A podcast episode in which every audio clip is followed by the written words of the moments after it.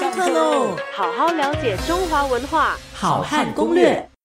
明代的文人啊，张岱曾经说过啊：“人无癖不可交。”意思就是说呢，啊，每一个人呢，如果没有一点点小癖好的话呢，啊，这个人是没有意思的，我们不能跟他做朋友啊。所以。每个人或多或少呢，都有一些小小的、特殊的一些癖好，不知道你有没有呢？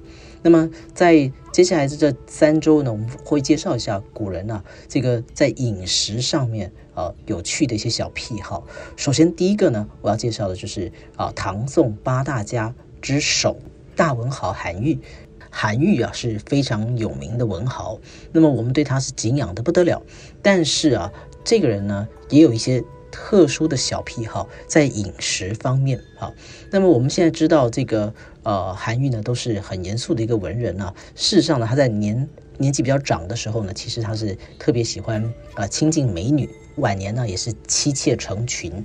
于是呢，这个身体啊就受不了了，那么就想要保持他旺盛的这个精力，怎么办呢？就辗转啊打听了这个好方法，让他身体呢非常的有活力。什么方法呢？啊，吃硫磺啊！各位知道硫磺是不可以吃的，硫磺是有毒的，这吃了对身体绝对是有害的。可是他又听说啊，硫磺可以帮助男人呢，非常的有活力。那么怎么办呢？啊，他就想了一个很迂回的方法。这个不知道谁教他的？他是说呢，你把这个硫磺啊，先磨成粉，然后呢，先喂给鸡来吃，然后啊，你再去吃。那只鸡，这样子的话呢，这个鸡啊，就用它的身体啊，帮你过滤了这个毒素了，所以呢，你呢就不会有事了。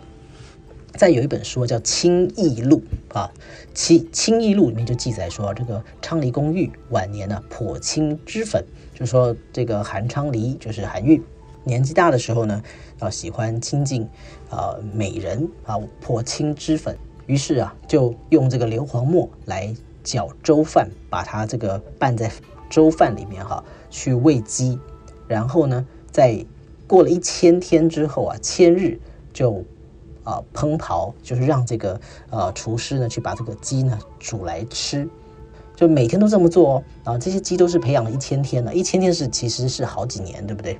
啊，至少要呃两三年哈。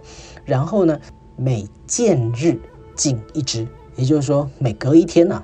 他就吃一只，那文献上也记载啊，这个其实呢，韩愈这么做对他的身体呢，壮阳的功能呢，没什么大的帮助，可是啊，反倒害他呢，因为服用了过多的硫磺而死掉了。